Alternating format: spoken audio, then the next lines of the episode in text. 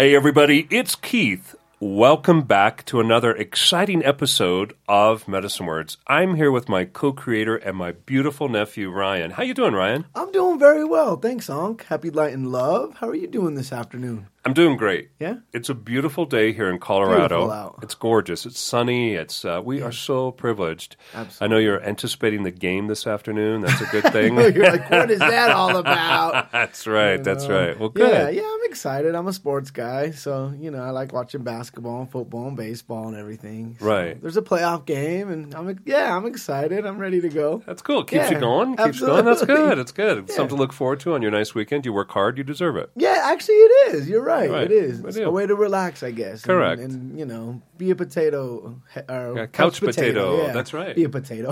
or if you want to be a potato, Yeah, be a pretend you're a potato. potato. That's okay. That's all right. all right.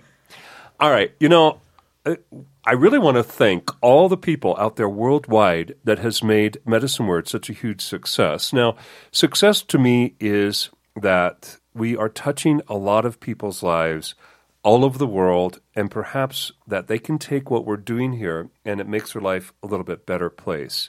In other words, I think that we as human beings are trying to heal, trying to be better, trying to, you know, be in a place where we are happy, where we're joyful.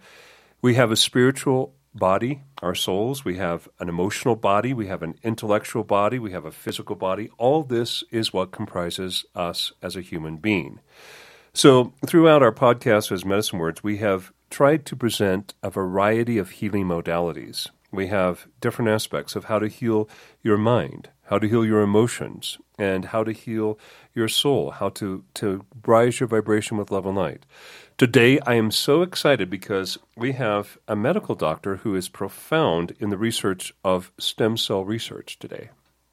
Very interesting. I have no idea or clue about anything about it. I've ju- I just heard stuff here and there. Don't even know if it's really true, honestly. I know. Yeah. I agree. I mean, I think it's a fascinating subject. My mother, uh, she was injured, and so they uh, put stem cells in her, and it was amazing what it did to Wow. her. But I have no idea. You know, it's. I think that's what the miracle of life is. We human beings have this uh, this physical body, and very few of us know what it's about or how it works. Yeah, you don't know how your liver works. You don't know how your eye works. You don't know how your immune system's working. But you're just thankful that that you that, that it does. works, yeah. Right we we go through procreation and have a baby you don't very few people know how all even that works and some of the things that we think is the way it works it doesn't but anyway today i'd like to introduce uh, a gentleman who i have high respect for he is a medical doctor and he works tires, tirelessly to do research in the stem cell modality and also has a wife and children so he's a very busy man here in denver colorado his name is Rajeev. How are you, Rajeev? I'm doing great, thanks. Rajeev, thank you so much for joining us here on Medicine Words. Uh, Ryan and I are so grateful to have you here. Now, I would like to know about these stem cell research and what it actually entails. So, without further ado, I'm just going to let you uh, fill us in on, on this fascinating science, medical technology, medical sense of stem cells. Thanks, Keith. So yeah, uh, st- stem cells is a, is a fascinating field, um, and really, you know, I think the most important thing uh, is to think about what do we mean when we say stem cells, because I think that's probably the crux of of, of what people think. So most of us, when we think stem cells, we think of embryos, we think of, of developing humans or, or developing organisms of any kind, really. Um, but but stem cells actually are a wide variety of cells, and really the word stem cell basically means that it's a cell in a body that has the capacity to make a bunch of other cells. And so, for example, your skin cells are terminally differentiated; they don't have the capacity to make other cells. But your stem cells could make skin cells, they could make nerve cells, it could make a whole bunch of other kinds of cells. And so when we talk about um, stem cells, what we're really talking about is the cellular capacity for that cell to become and differentiate into many other tissues. Um, and so, you know, in that context, stem cells have been used for medical therapy for decades, just not necessarily the kinds of stem cells that we think about today, which is sort of the real early or progenitor stem cells that can make entire organisms. But we have been using stem cells that can grow into all kinds of things for um, many, many years. Um, you know, the, the the most common thing that probably most people may not even really think about is is uh, uh, patients who undergo bone marrow transplant.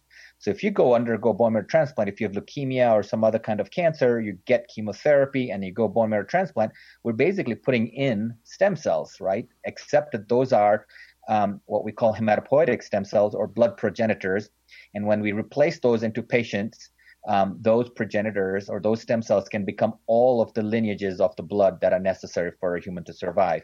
Um, but those cells can't become other tissues. They can only become all the different cell types that occur in the blood. So they're stem cells, but they're not as early stem cells as other cells that could potentially become lots of other different things.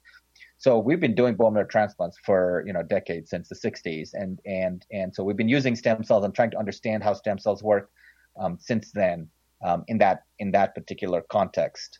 Um, so I think that that's sort of the most important thing is kind of think about what do we think about when we uh, talk about stem cells. Um, the, the, you know really the sort of the the big thing is when when when organisms start to develop and you have the very earliest embryos, um, those are basically all full of stem cells because you have no t- no mature tissue. So those are the cells that then can become any kind of cell in your body, and there's a whole lot of biological cues um, that that occur as as a as an embryo develops into fetus and then into human that's born. Um, and as those biological cues trigger those cells, they take they go from being stem cells to being sort of later stage stem cells that are lineage committed, as we call them, which basically means that you have a set of cells that go from early stem cells to um, becoming all cells that could be neurons and all cells that could be blood and all cells that could be the liver. So they get committed to a particular type of tissue, but they're still not completely differentiated. And then as you grow, those sort of committed stem cells then start to mature into all of the final mature cells that you need. So that's sort of the, the context and how we use, uh, uh, how stem cells are, are used. And so the, the fascinating thing about that is we're understanding how stem cells work, and that work is going on um, as we speak. Um, and, and, and stem cells are, are a very complex system because we, as we understand it, you have these early cells, and how do they become mature cells? That's an entirely new process that we have to, understand, and the molecular mechanisms that drive that are obviously very complex. And there's amazing scientists all over the world um, that are that are um, um, studying that. Um, so so that I think is sort of the, the, the big picture of how how things work. And and in our in a in a human being, there are different organs that have different capacities to act as stem cells. So, for example, your liver actually has a much higher capacity. To, liver cells have a much higher capacity to act as stem cells um, because you can take out a person's half a person's liver and it will regrow. But you couldn't take out, you know, half a person's um, kidney. The kidney will not regrow. Um, so so there are some organs that have the capacity to, you know, has progenitor cells to grow back, and then some that don't. Your gut, for example, has a lot of progenitor cells. So you slough your gut, um, you know, every month, you lose all of the lining of your gut um, slowly over time, but um, the progenitor cells that are in your gut come back up and and and form and form the lining of your gut again. Same thing with your hair, right? Your hair follicles are essentially stem cells. So about every three months, um, you lose all your hair. People may or may not notice it, or people often will say, you know, you see a lot of hair in your in your in your bathtub um, every few months, and that's because those follicles have matured out, and and your hair falls out, and then your new hair follicles, which are stem cells, but can only make hair, um, grow back out and and make mature hair. So our body is continually continuously renewing and that renewal capacity obviously is great in you know in, in in kids and newborns. And as we age that renewal capacity decreases over time um, as your cells become less and less able to renew. And i think that that is sort of the context in which um, how do we use stem cells to maybe help that renewal occur? Um, same for injuries for for for organs that are failing things like that. I think that is sort of the context in one context in which stem cells um, can be used for for medical uh, from a medical treatment perspective. Obviously, the other context is patients who have genetic diseases. So if you have a genetic disease and you're born with an inborn inborn error of whatever kind, you know that your genes are are abnormal, but you could use stem cells with normal genes to recreate whatever part of the body it is that's not functioning because you have a genetic defect. And so that's another area of sort of application of stem cells into into into medicine and into into people um, that really works um, well. And then you know the third sort of major category I talked about was the fact that we use when as medical doctors we treat patients with toxic drugs that then kill off your own stem cells, then we can replace those stem cells in the case of a bone marrow transplant. Hmm. Um, and so we intentionally do that because we're giving really high doses of chemotherapy to treat a cancer, but we know that's going to kill off your bone marrow stem cells. So we then harvest your stem cells before we give you the chemotherapy. After the chemotherapy, replace your bone marrow with with new bone marrow or with donor bone marrow, depending on how we do it. And so replace stem cells that way. So those are sort of the big categories of how how things uh, work. Wow, that's amazing. I'd love to hear you speak. I mean, because of the knowledge you have, and also the like the leading edge of technology that that is this stem cell research. And thank you for the clarity, because you know Ryan and I were talking before the interview, and years ago it was like this huge controversy. It's like you know you're killing these babies and so forth, and I didn't know that much about it, nor and I'm still I'm totally ignorant on. I know nothing about stem cells, but I find it interesting as far as the clarity about that. Now, in my world, in it's I would love to see everybody healthy. I would love to see everybody healthy and happy and with no pain whatsoever.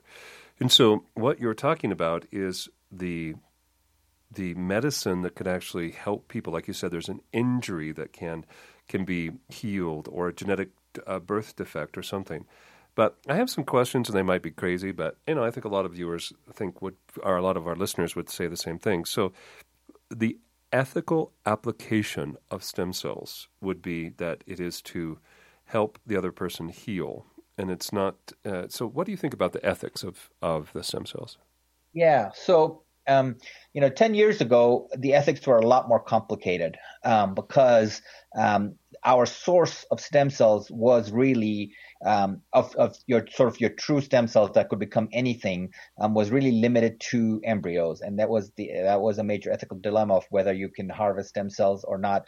Um, here in the United States, for example, um, that was a source of stem cells to do the research and understand what was going on, and and that was majorly controversial. And the, the federal government has gone back and forth in allowing us to do research or not do research on on embryonic derived stem cells. So it was it was a it was really complicated. Um, today, it's a lot less complicated because we have a different source of stem cells. And what um, um, there were several uh, researchers about 10 years ago, um, and and the Japanese who actually led the way in this, um, that allowed us to understand that we could reprogram cells from another part of the body that were differentiated and didn't have the capacity to be stem cells. We could reprogram that by putting in certain genes to become stem cells. So now I can take a mature skin cell and reprogram it to become a stem cell. Oh, wow. So I don't have to worry about embryos. I don't have to worry about any of those things. So the ethical components of using stem cells for medical therapy, I think, are, are decreasing because our we can source stem cells differently. And in fact, by reprogramming stem cells, we can reprogram them to do the kinds of things we want them to do. So it becomes actually a little bit easier. So um, from a treatment perspective or use of cells perspective, using embryonic stem cells is becoming less and less, and use of what we call induced pluripotent stem cells or IPS cells, um, which is these reprogrammed cells, is becoming more and more uh, common. So the ethics have, have kind of shifted because I can take a skin biopsy from you and reprogram those cells to become stem cells and then use those cells, for example. Um, so it's, it's becoming a little bit easier. It's not perfect because even the induced pluripotent stem cells are not completely the same, obviously, as, as embryonic stem cells. So there are certainly some questions there. Um, but for most medical applications, they're sufficient. Um, but from a research perspective, they're not completely sufficient. We still need to really understand how organogenesis occurs. You sometimes still need to use embryonic stem cells. Right. That makes a lot of sense to me. And, and you operate with such eloquence, and it's the intelligence you have, your logical mind. You're a scientist and you understand all these things, which I do not. Now, I also have a healing practice, but I operate from a practice of love and light. Like a shaman or a light worker, I operate from the soul and I give love and light to that person. I can see what is the the issues or the problems in the person's soul so that their soul can become more at ease. With the ease of the soul, then their emotional body is more at ease, their physical body is more at ease, and so that releases the disease of the mind, body, and soul. Okay, that being said, my practice is always that I do not cause harm, cause no harm. So I do not cause harm to anyone, I do not cause harm to myself, and I do not allow anyone to cause harm to me. So that's more of a shamanistic viewpoint. Now, we're all in this together, and so everything is valuable. It's like, you know, the orchestra takes many pieces, and so you're operating from these stem cells, which I find very fascinating. So, that being said, you could be a medical doctor and you could start going into some really bizarre things, you know, um, as far as like healing. For one thing, I was wondering if if you're going into these these healing modalities and, and you let's say you get to the point where you're healing all these diseases and so forth, Rajeev, I don't want to live forever. I don't want to be trapped in physical form. Uh, we, I think the the philosophical, spiritual philosophy you grew up in, and also I believe, I don't want to be trapped in the reincarnational cycle forever and ever. I don't want to be 400 years old. I'm not looking for immorta- immortality. Reincarnation is finite, and I want to get off the reincarnational cycle. So, but during the process, I'd sure like my back to stop hurting. I'd sure like my my body to be in in a perfect state. So you, are talking about these stem cells. I'm I'm just in awe of it. But on the other hand, you're kind of like going, well, I'm kind of in awe of it. Does that make sense? So what about yeah, that? Absolutely. No, I think that um, as as medicine stands today, um, the first thing you mentioned um, uh, for the use of stem cells, you know, to help your back hurt less or help your kidney function a little bit better, that's kind of pretty much where we are. Um, the idea that we can kind of infinitely regenerate our physical body is still probably stuff of science fiction. Um, and from a even from the current medical technology, and even as fast as it is moving, um, you know, I don't think, at least in our lifetimes, that's going to be ever be a reality. So um, I think that the use of, of stem cells, induced pluripotent stem cells, um, is, is much more about that, about trying to make things function better, about trying to understand how we can fix genetic problems that that inborn errors that children are born with, those kinds of things. I think that's sort of the realistic realm of how things work right now. Um, the idea that we can infinitely replenish is probably not, at least not anytime soon, going to be uh, realistic. You know, in a, in in a hundred years, who knows? But at least for now, that's that's certainly not what most most even most researchers, scientists, physicians think about. That's good to know. That's good to know. Now, another thing. Let's take a, a little bit of a, like you said, science fiction, maybe into the you know horror part of it. Some of the things I've heard through my life is you know these the and it's abhorrent. But I mean, you you hear about people's kidneys being harvested and you know kidnapped just for their kidneys and so forth. So I'm sure you're not involved in that. But as far as the stem cell research, could we do that, or could there be this warehouse where there's all these people just for their stem cells? I've heard some of the like a, a child is born in a family and they have another child to be the replacement stem cells of that other child. It's like they had a spare part. So yeah. you know, and then you. Uh, as far as like these superhumans. Okay, so I want this guy to be like Ryan likes his his sports. So you start genetically de- designing something. I don't know if that's your realm or not, but you know, it you, you yeah. your mind can kind of get caught up in that. And the, yeah, and and so, some of that is real, and some of that is, not not so much. So um, from a from a stem cell perspective, so, so the stem cells will actually help alleviate some of those issues about organ harvesting and so on because i think we're getting to the point where we are starting to be able to make mini organs from stem cells. And um, still not fully functioning things not like i can give you a kidney transplant with a uh, stem cell a stem cell derived kidney for example. That's we're not there yet. But we're headed that way. And i think that that's realistic. And that doesn't require me to harvest it from anybody other than you. I oh, can wow. like i said i can take i can take your skin or your other tissue that I think is healthy and and then you know reprogram it to do what I needed to do and make it into a kidney. And that's really what the research is about. How do we make these stem cells into functioning organs or at least partially functioning tissues that can you know be used to augment normal functioning. So I think that that's where we are. So that that that that sort of you know medical history, which is very real of people people who who have you know been taken advantage of to have their organs harvested, um, is is very real from a historical perspective. But this will actually help take away from that because you're not necessarily going to need that as much if we get to the point where we can truly make organs from these stem cells. We're not there yet, um, but the science is moving fast, and we're able to now make tissues that can sort of add to your organ. We can't completely make a whole new organ yet. There has been some examples of people describing that, but we're we're a ways away from that. But not that far away. We are, you know, kind of the, that science is, is growing. Um, so I think that that's uh, one thing. The other thing that you mentioned, which is sort of the major ethical dilemma, and there was actually a case not too long ago in China of, of this very particular scenario, um, which is that because of the technologies that we've developed to try to understand these stem cells, and the fact that we can modify and reprogram these stem cells really you know it's sort of the the the issue um, it kind of is the same context for example as you know developing nuclear power. Well there's a good to it but there's also a significant bad to it. And it's the same thing with um, stem cells. Now that we know how to manipulate them and how to reprogram them you can actually say i'm going to make a child with blue eyes blonde hair and you know whatever. And you can do that. You we now know how to do that. So you could potentially program embryos to do that. And there was a case in China not too long ago where somebody did actually do that um, for certain characteristics. So um, in the U.S., it's ethically banned. In, in, the in the in the European Union, it's ethically banned. Most countries in the world have ethically. In India, um, most major, majority of the countries in the world have banned it. And there's an international organization that um, oversees all of this, and and it is banned everywhere. Um, it's actually technically legally banned in China as well, of course. Um, so, but that so that is the ethical issue. We we have the technology to do that if you know we let our ethics slide, and that's why we have this sort of na- international watchdog and lots of national watchdogs that really make sure that we're not creating designer babies because that is really that we are we we have the technology to do that if we wanted to.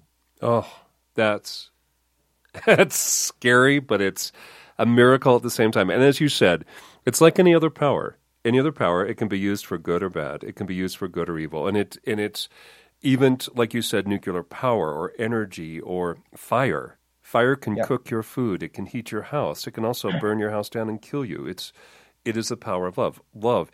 Um, and even the power of the word. That's what I've always said on Medicine Words. The reason I call this podcast Medicine Words is because we as human beings have the power to use love and speak well and heal each other and affect people in a healing way. We also have the ability to use poison words and we can infect people and hurt or kill them. So it is it's a call that each individual has to make a decision that they're going to be ethical. They're going to live their life in such a way. Personally, I have this belief that gives me absolute hope, and it's not even a belief, it's a knowledge. I do believe that the power of love is the only power on this planet, and that's high beyond what, what humans what humans could possibly comprehend. And so there is beyond the human realm watchdogs, angels, light, whatever you want to describe it, God, deity, whatever, that does keep a watch over this. So there is a there's also universal laws, one of which is negativity has borne with it the seeds of its own destruction. So if you're an individual that's going to create some superhuman race and it's not ethical, I believe that would you would be you would not be allowed to do that.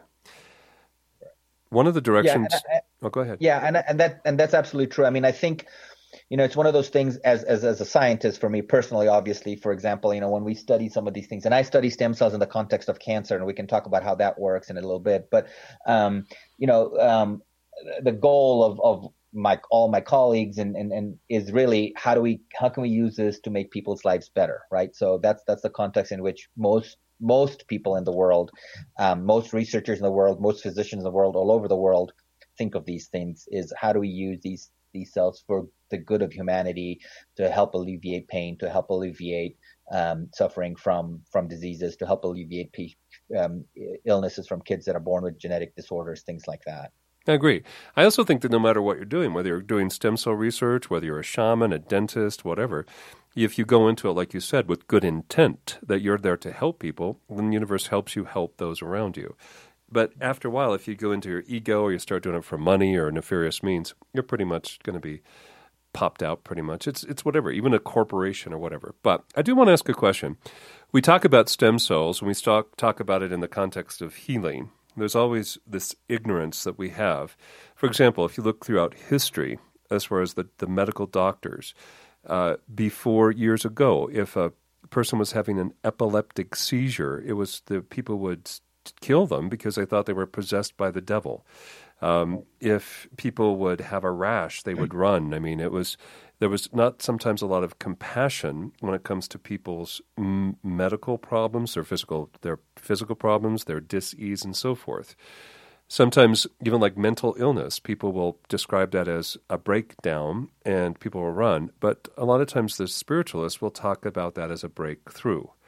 So, I'm only 61 years old, the medical advancements that I have seen so far is astounding. My family has a lot of cancer in it as well. So I'm fascinated about this cancer research you're doing because uh, my mother's had, uh, well, she's one of like 14 kids, and all of them have died. Most of them have died of cancer and heart attacks. So when you talk about the cancer and the research that it can do, I'd love you to address how your research and the stem cells Uh, is going to affect cancer. Sure. So this is this is the flip side, like we just talked about, right? Every everything has the a good and and a bad, right? There's the yin and the yang. So with stem cells, there's the same thing. So in most cancers, there there are stem cells, and those cancer stem cells, which are stem cells that have become cancerous, um, are the ones that are are usually the most difficult to kill with whatever treatments you use. Those are the ones that usually cause recurrence of those cancers. Those are the ones that hide away after treatment and then eventually cause you to relapse, that progress to become metastatic, to go from, you know, from your breast to your lung, etc. And so those cancer stem cells are really the, you know, in, in, in simplistic ways, sort of the root of the evil of, of cancer. And we can kill 97% of a cancer, but it's that 3% or 2% that's hiding. That's the more stem cell like part of the cancer that's impossible or really hard to kill that then becomes the, the, the, problem. And so a lot of the research I do and a lot of research that many of the cancer researchers around the world are doing is trying to understand how cancer stem cells work and how can we target cancer stem cells because that's really, if we can't kill the cancer stem cells, then we really can't cure cancer per se. So, so my work is actually on the completely on the flip side. Rather than using stem cells for therapeutic purposes, my I'm trying to understand how cancer stem cells cause cancer um, and how we can target those cancer stem cells and kill the cancer stem cells. Oh wow! So is cancer? Uh, is it just like radical cells that are in the physical body? Like I heard once, so we all have cancer cells, or we all have these radical cells. It just depends on which ones turn into cancer. Yeah, absolutely. So, so, so that that's true. So we have cells in our body. So one of the issues, so sort of on a on a sort of a global level, the way cancer starts, right, is that we have cells in our body, starting with stem cells, um, that need to grow into whatever mature tissue. Say, say your liver. So you've got you've got cells that then are become liver stem cells, and then they're supposed to form all the various components of the liver. So you have lots of genes. Um, you know, we have about 28,000 genes in our body that are in any given cell, um, but they're not all on at a, at a time. So um, some cells are on and some cells are off, depending on what cues they're getting on what kind of tissue they need to become and and um, and for for cells that are multiplying and, and are stem cells that are then going to multiply into these different or different tissues, um, you have genes that are accelerators to make them grow, so that when you're a child, for example, you're growing your liver. But then when your liver is at the normal size, you need you need genes that are brakes to stop this whole growth process. And when you have an abnormal balance, and either the brakes are cut, and then this accelerator is on, and the cells keep going, that's when you get cancer or the flip side sometimes happens where the accelerator just gets amplified and then the cells just keep going and that's when you get cancer. So that's sort of the the process of what happens. And the stem cells are the ones that harbor these mutations. Um, and oftentimes what they do is these cancer stem cells become dormant. So when you're doing therapy, um, you're killing the vast majority of, can- of cancer cells that are multiplying because that and that's what's causing the problem. But the cancer stem cells become dormant and they just basically hide. So you, the chemotherapy we use, or the radiation, or whatever other treatments we use, um, from a medical perspective, um, they target all the cells that are multiplying rapidly, but they don't target the dormant cells, and the stem cells become dormant. And then once you've killed off all the multiplying cells, these dormant cells, because they're stem cells, have the ability to make all these new cancer stem cells again, all these new cancer cells again, and then you get a whole new cancer again. So that's that's kind of the, the, the idea of trying to target these cancer stem cells is trying to understand how do they become dormant? What are they doing when they become dormant? And how can we kill these dormant cells, which is different from trying to kill the rapidly multiplying cancer cells? Wow, that's fascinating. That's very fascinating. So, do you think that there can actually be like a cure of cancer through the stem cells or other modalities of medical science? I do. I mean, I think the important thing for me, as we look at it, is is that um, there's never going to be sort of a cure for cancer, but what there is going to be is there's going to be individual cures for different cancers because we are understanding how all these different cancers, whether it's lung cancer versus breast cancer versus brain cancer, and even in the brain, there's, you know, which is what I mainly study. Um, there's lots of different kinds of brain cancers. Each one has its own set of genetic mutations, its own set of genes that are abnormal, its own set of ways that it grows. And so understanding how that works, we'll be able to develop treatments that target individual cancers. And we've already done that. There's already treatment that started about 25 years ago with certain kinds of leukemia where we understood what the specific mutation was. And then a drug was developed to target that particular kind of cancer. And it's been super successful. Um, we're starting to develop treatments targeting individual cancers by all of this research, both in the global cancer as well as the cancer stem cells, um, to try to specifically target cancer. So that's sort of one aspect of it. I think the, the treatment side of it, using stem cells in treatment, I think the kinds of places where it's really in the next, say, 15 years, where it's really going to um, be applicable from a physical perspective is um, use of injuries, um, used to help uh, recover from injuries. So, for example, say a patient has a stroke, um, and then you've damaged a part of your brain. We could potentially use neural stem cells to try to regenerate some of that brain that was damaged from a stroke.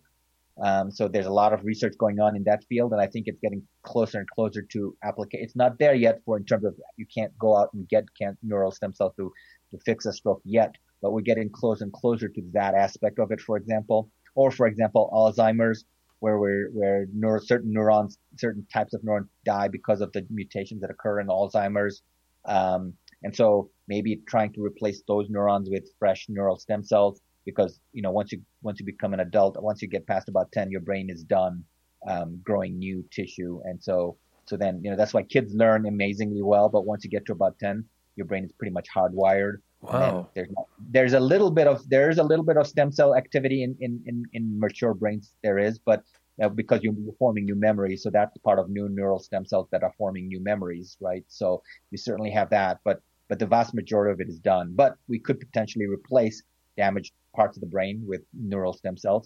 Um, similarly, for example, if you have um, you know injuries, um, like you said, your back, you have injuries, say you you tear your ACL or some other muscle. Um, there are you know mesenchymal stem cells that are being used, which is muscle-related stem cells um, that potentially could help regrow tendons or muscles. So that kind of work is ongoing. Um, research is ongoing, and then research in the lab to say, okay, we know that if you tear an ACL, how are we going to fix that? Well, maybe we can regenerate new tendons in the lab and then re- transplant those tendons.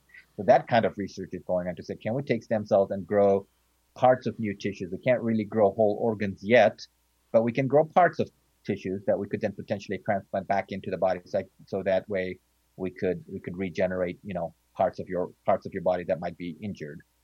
That's absolutely fascinating. When when my mother, she had a uh, a foot that was broken due to neuropathy because of diabetes, and and so there was all these surgeries that were done. There was pins put in it and so forth. It healed and then it opened up again, and the process was that they put stem cells on it. And I thought there'd have to be surgeries, like I don't know how, but they just put like this pad on it that had stem cells in it. Could you explain yeah. that the application of the technique by which you're because yeah. I thought it'd so have to be a surgery. Yeah, Absolutely. So, so you know, again, because stem cells are sort of this large category, you have all these different types of stem cells. So, you know, uh, um, that what you're describing sounds almost to me like they maybe applied mesenchymal stem cells. So these are cells that make sort of your outer layers of your body, right? So your your muscles, your your skin, your your ligaments, all those kinds of things.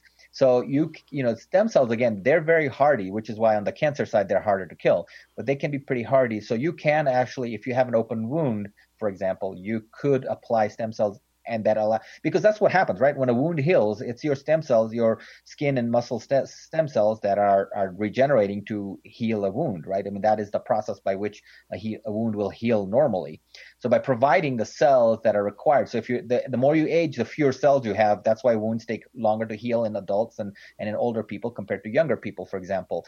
Um, that's why athletes say yeah if you're 25 and you tear an acl you'll be back in seven months. If you're 35 and you tear an acl well it might be a year and a half before you get back. Because it's just the, the healing process, the physical healing process is, is so much slower because uh, we just don't have the same level of, of regeneration capacity.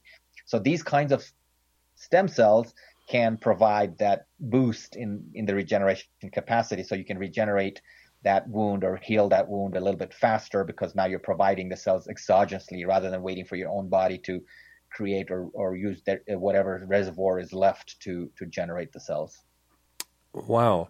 So when she had that application, it wasn't taken from her body. Would it be taken from another human being, a cadaver, or just were they created how yeah, did, where'd they come from? Yeah, I don't know. I mean, probably they.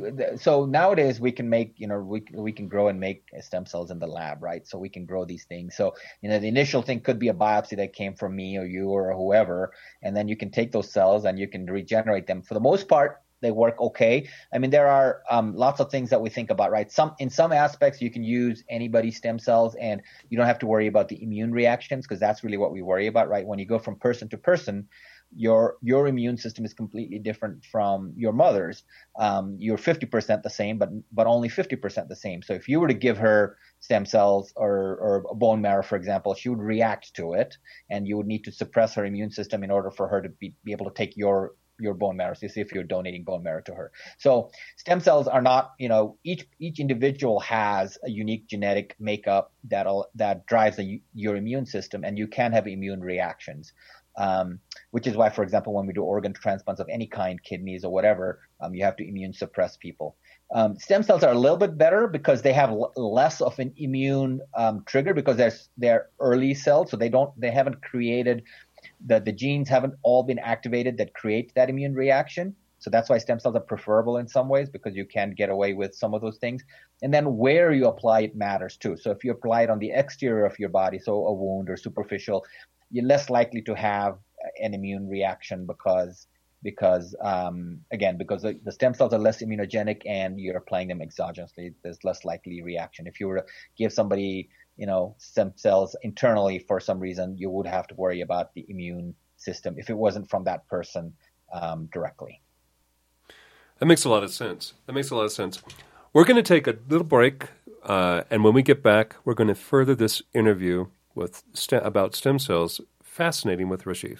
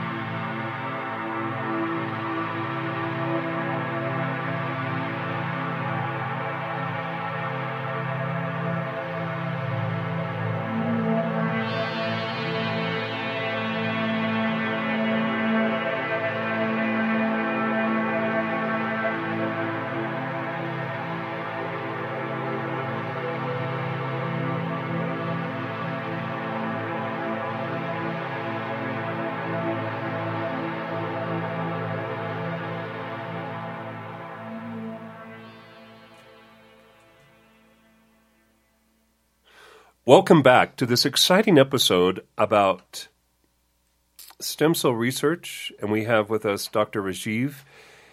Fascinating uh, interview. Rajeev, I'd like to ask a question. I saw on the Discovery Channel two things. Number one was about the gene genome, and I don't understand that, but I found it very fascinating, and I do believe that's in your expertise. Another thing I was uh, fascinated about is that in science, the DNA there's the DNA helix, and apparently there's like sisters, or there's two DNA helix.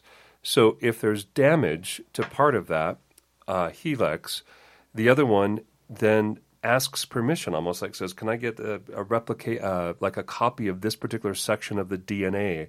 And by doing so, that repairs my physical body. Now, this is beyond what I can possibly comprehend. My brain is just not wired this way, Rajeev. So, if you could, and I know a lot of our view, a lot of our listeners, uh, you know, their brain isn't wired this way either. So, could you expand on that fascinating concept? Uh, sh- sure. So that's sort of a whole, you know, probably a whole another hour's worth of discussion if you want. Um, but the the, the, the genome is is fascinating, right? So this is basically what makes us unique, right? So we each have um, DNA, and the DNA makes is composed of all of our genes that make us who we are, right? Whether we're tall or short, fat or skinny, what a colorize, all of that stuff is coded in the DNA of of our genome. Um, our genome replicates in every cell um, as a cell multiplies. And that replication is the crux of all of the, the, the issues that we talk about relative to cancer. Because if you think about any any factory any any sort of assembly line right? When you're making say a thousand cars there's going to be errors no matter what you do. There's a rate of error in there. It's the same thing with your genome. You're replicating dna there you're replicating dna hundreds of millions of times in a given cell every day so there is going to be a rate of error of that replication occurring. And when that error occurs, um, the vast majority of the time, the cell has an entire machinery in there that allows it to repair that error. So if one or two of the pieces of DNA came in wrong or didn't get attached the way they were supposed to, or the location they were supposed to, you have this error. So DNA is the double helix, as you mentioned, which means there's two complementary strands of DNA that wind around each other. So they're complementary. So if you have an A on one side, you have a T on the other side. These are just the base pairs that make up DNA.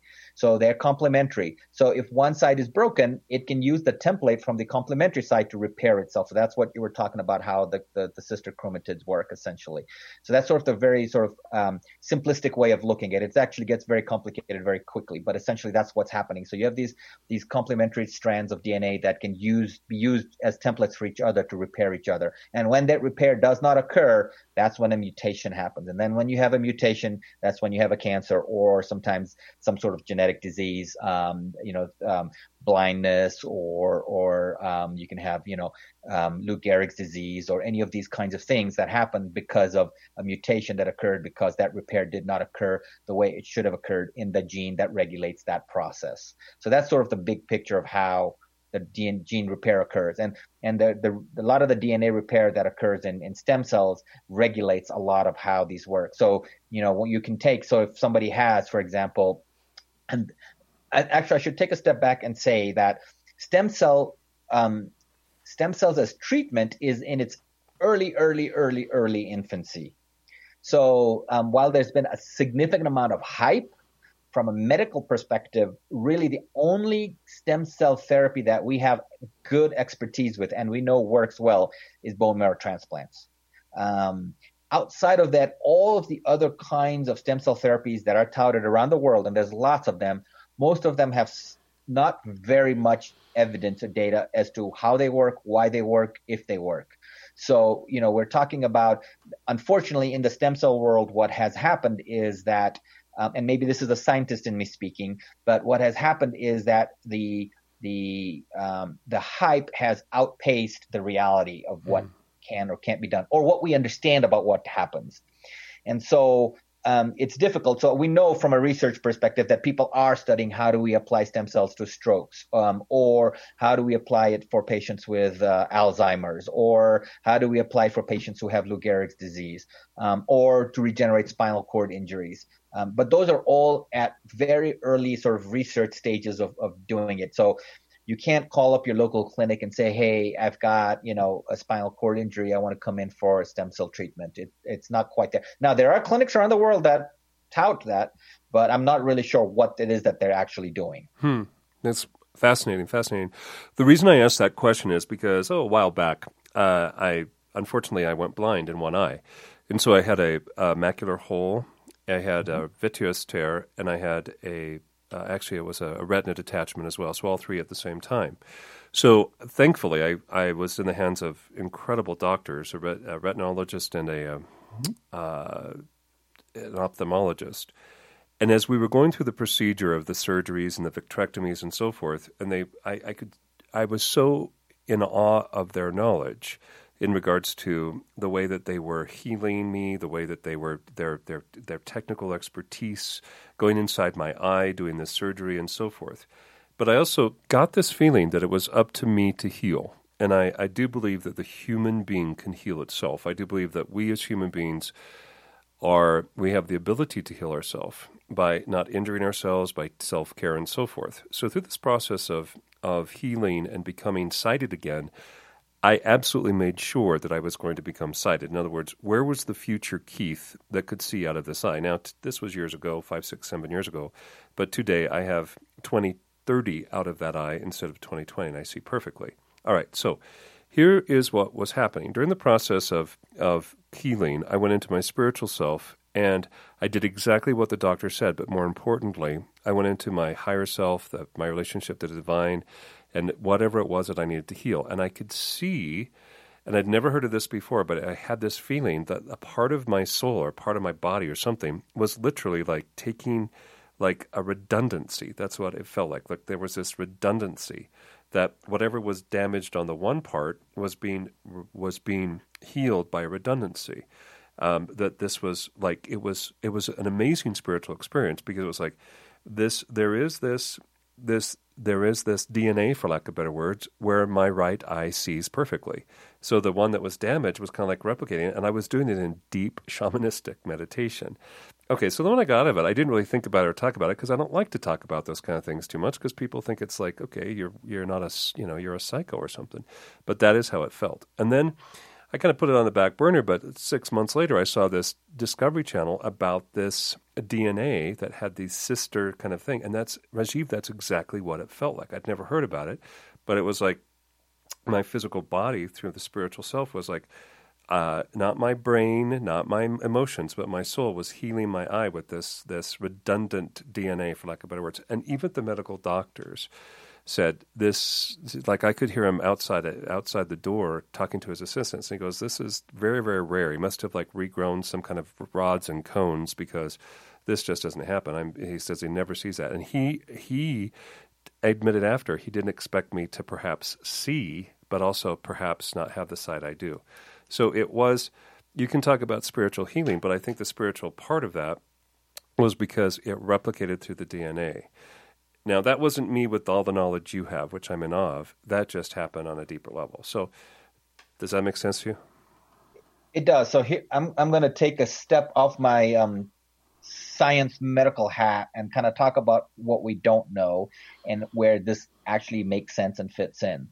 So you know everything that we talk about, all of the knowledge we have, it's it's fascinating and it's amazing. And just in my lifetime of doing this, um, um, in the last 20 years, um, our technology and our understanding has improved so much. But the important thing for all medical doctors and, and anybody out there listening really is that we don't necessarily know how everything works, right? So my medical textbooks that I used when I was in medical school in the mid 90s are completely irrelevant to me today. I threw them all out because they actually have wrong information. At the time, that's what we knew and that's what we thought was the case. Now, based on technology, based on whatever, like talking about the genome, right? In in when the whole genome project started, it took about a year to sequence one genome Today it takes about 45 minutes. Oh wow! Uh, you can take you can take a buccal swab, send it off, and you know all these companies that send you your your lineage, whatever, right? That's what they do. You can sequence a whole person's genome like in a flash. So technology has improved. We now understand things about processes that we didn't understand. We had a, a context and, and a construct of how medical things worked in '95. And in 2021, it's a completely different context because we understand it so much deeply. But what that should tell us is that what we understand in 2021 is going to be completely re- re- irrelevant in 2041 because we will understand things at a much deeper level. One of those things, one of the things that I study in the lab from a cancer perspective is something um, called epigenetics. And what that is, is the process of how DNA gets packaged, repackaged, turned on, and turned off.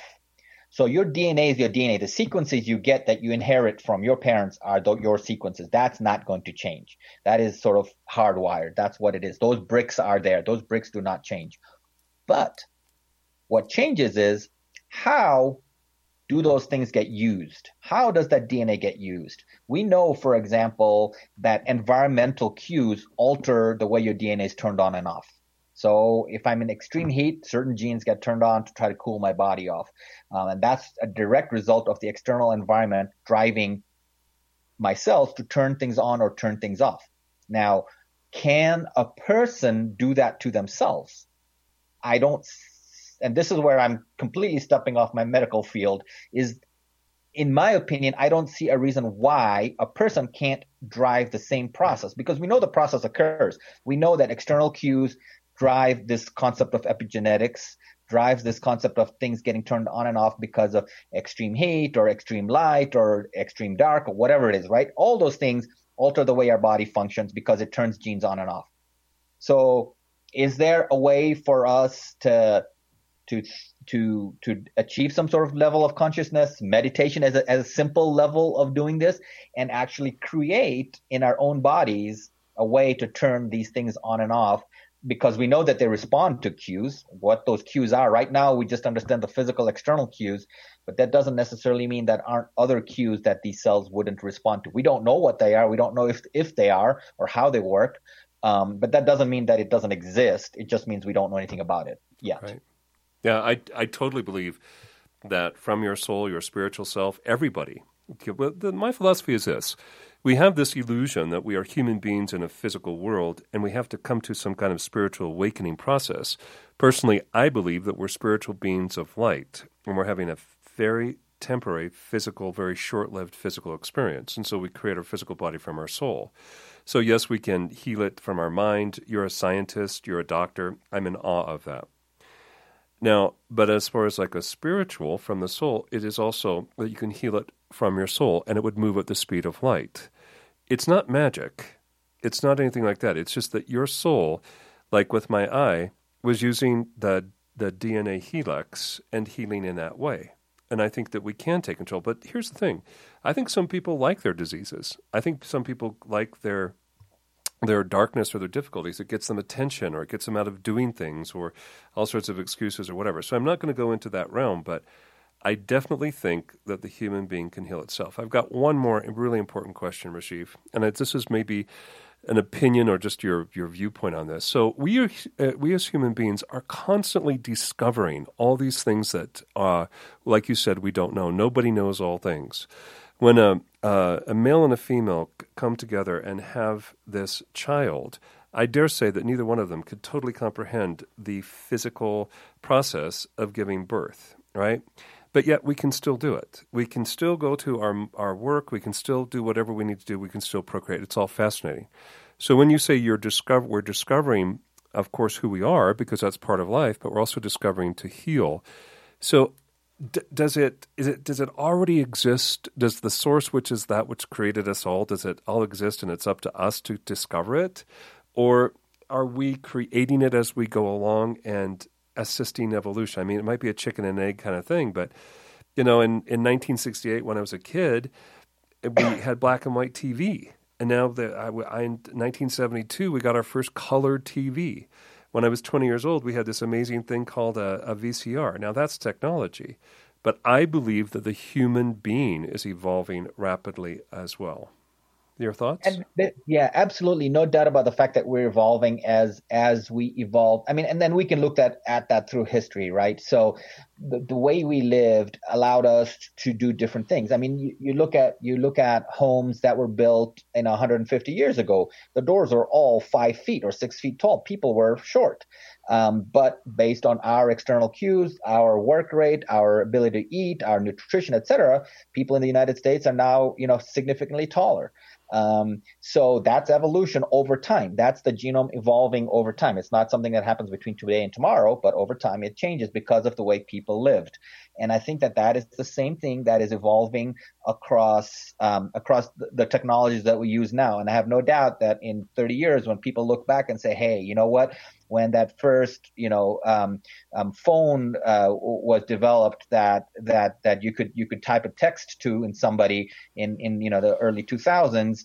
Um, people didn't have as big thumbs and now you know 50 years later people's thumbs are much bigger because everybody's texting or whatever right i mean those kinds of things are very real and people evolve all the time all all organisms around us are evolving because we are changing the way but again we're not necessarily completely changing the the nuts and bolts of our dna as much as we're changing how that dna is activated and used in a given cell so the DNA is still there, but maybe we're using parts of DNA that we didn't used to use as much because we didn't need to, but we're using it now because now that's the new technology. So now our dexterity is different because you know they do it. I mean, our, my kids, you know, are seven can can operate my my smart TV a lot better than I can. Oh, you know, right. and and that's that's part of that whole evolution process, right? That kids just do things differently because they live grew up in a different environment, right? They grew up in in where I grew up without TVs for the first you know 15 years of my life. Well, you know, now it's completely different. You have a device everywhere.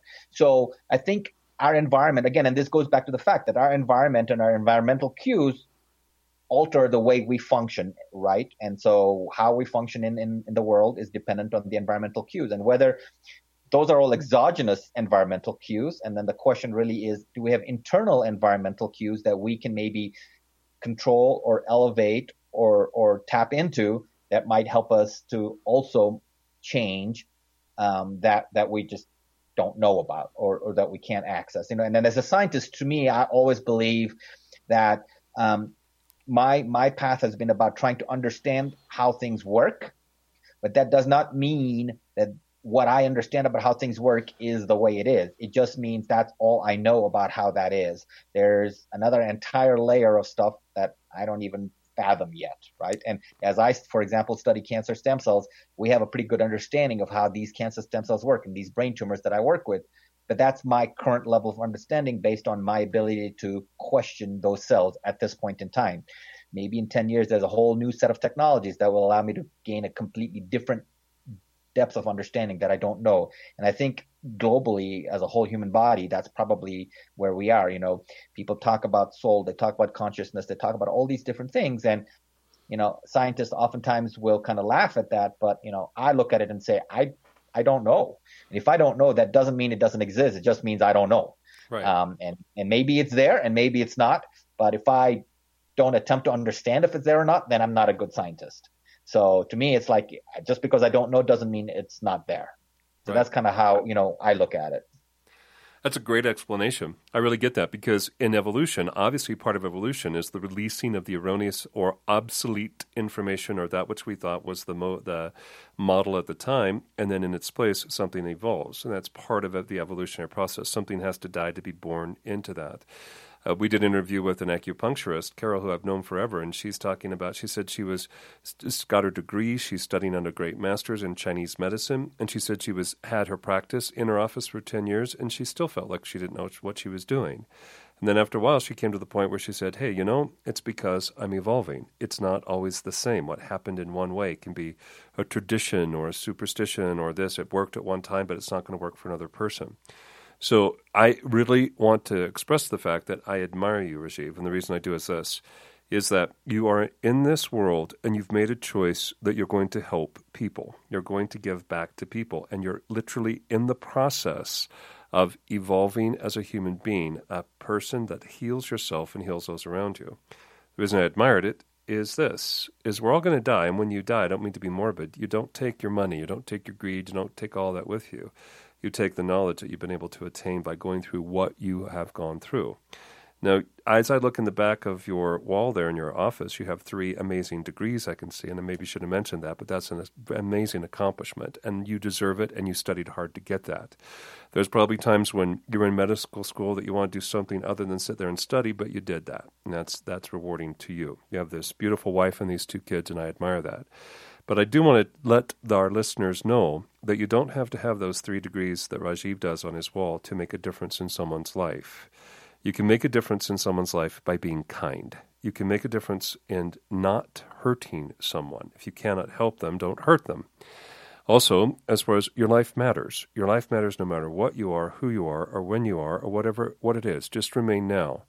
The smallest act of kindness and love is deeply appreciated by those around you. You are a healer right now. You don't have to go to school. You don't have to, you are a healer right now just by your kind words. Just be gentle and kind to those around you and notice the effect it'll have.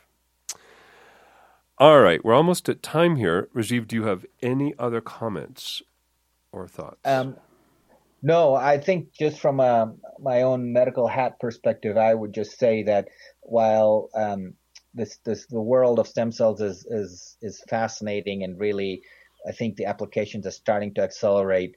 Um, as with anything else, um, there is a lot of charlatans in the in the world who kind of pass off stuff as as stem cells without very much evidence that it works or it doesn't work. And so I think as people explore these ideas and, and particularly if somebody's thinking about it for themselves or, or, or their loved ones to really be really critically thinking about what is being presented to them because a lot of it is, is really not yet um, at the point where it makes sense. I'm really glad you said that because I've had clients that have gone out of the United States, and I'm not saying the United States is the best in the world or whatever. I'm just saying they've gone out of the United States to get stem cell, and it has had disastrous effects, and it was falsely claimed. And you're right; they're unethical, they're charlatans, and you can find that in any profession: medical doctors, uh, stem cell psychics, astrologers. Yep. But uh, it, you sort of kind of the same way. It's like use your cognitive thinking, use your your spidey sense. Use it. If it doesn't sound good, it probably isn't. Do some research, so to speak. Have yep. some faith that the divine is going to put you in the place you need to be. Ryan, do you have any questions? You know what? I was just really curious about one thing, and um, about stem cells. I just kind of wondering what its physical form is. Is it liquid? Um, so I was just yeah, I was just kind of wondering is it goo? Is it an ointment yeah. out of a tube? Is it like toothpaste? Is it physically? Yeah. Yeah. I, you know, that's a great question, Ryan. I wish I could show you some pictures of, yeah. of stem cells that I have from stem cells that we grow in our lab. Um, these are cancer stem cells, but nevertheless, um, yeah. the, the um, I think that the question is is is really you you can make stem cells to be most things. Um, so they can be in a liquid form, which is how they're mostly stored and mostly grown is in a, in a, in a like, for example, when we grow them in our lab, they're grown in a, in a broth of all kinds of um, nice growth factors and sugar and, and amino acids and all kinds of things that cells mm-hmm. like help them grow. Um, so they can be in liquid form when we freeze them and store them. They're in, in liquid form that's frozen. Um, that you can make them, you know, into into gels and other kinds of things, or put them into other kinds of matrices that that are not so liquidy. Um, so there's different ways of of of, of uh, manipulating uh, stem cells. Okay, thank you. Yeah, I was I, I, was really curious about that one. It's a good question. Yes, very good question. Yeah.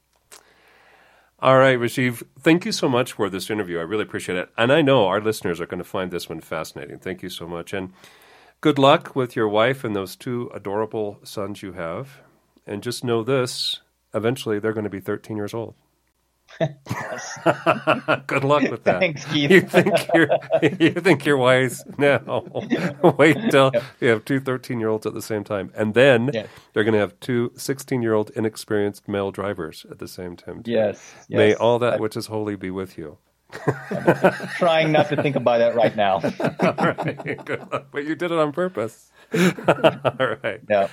All right. Thank you, Rajeev, for all for this interview, and also everyone, all of our listeners. Thank you so much for tuning in to Medicine Words.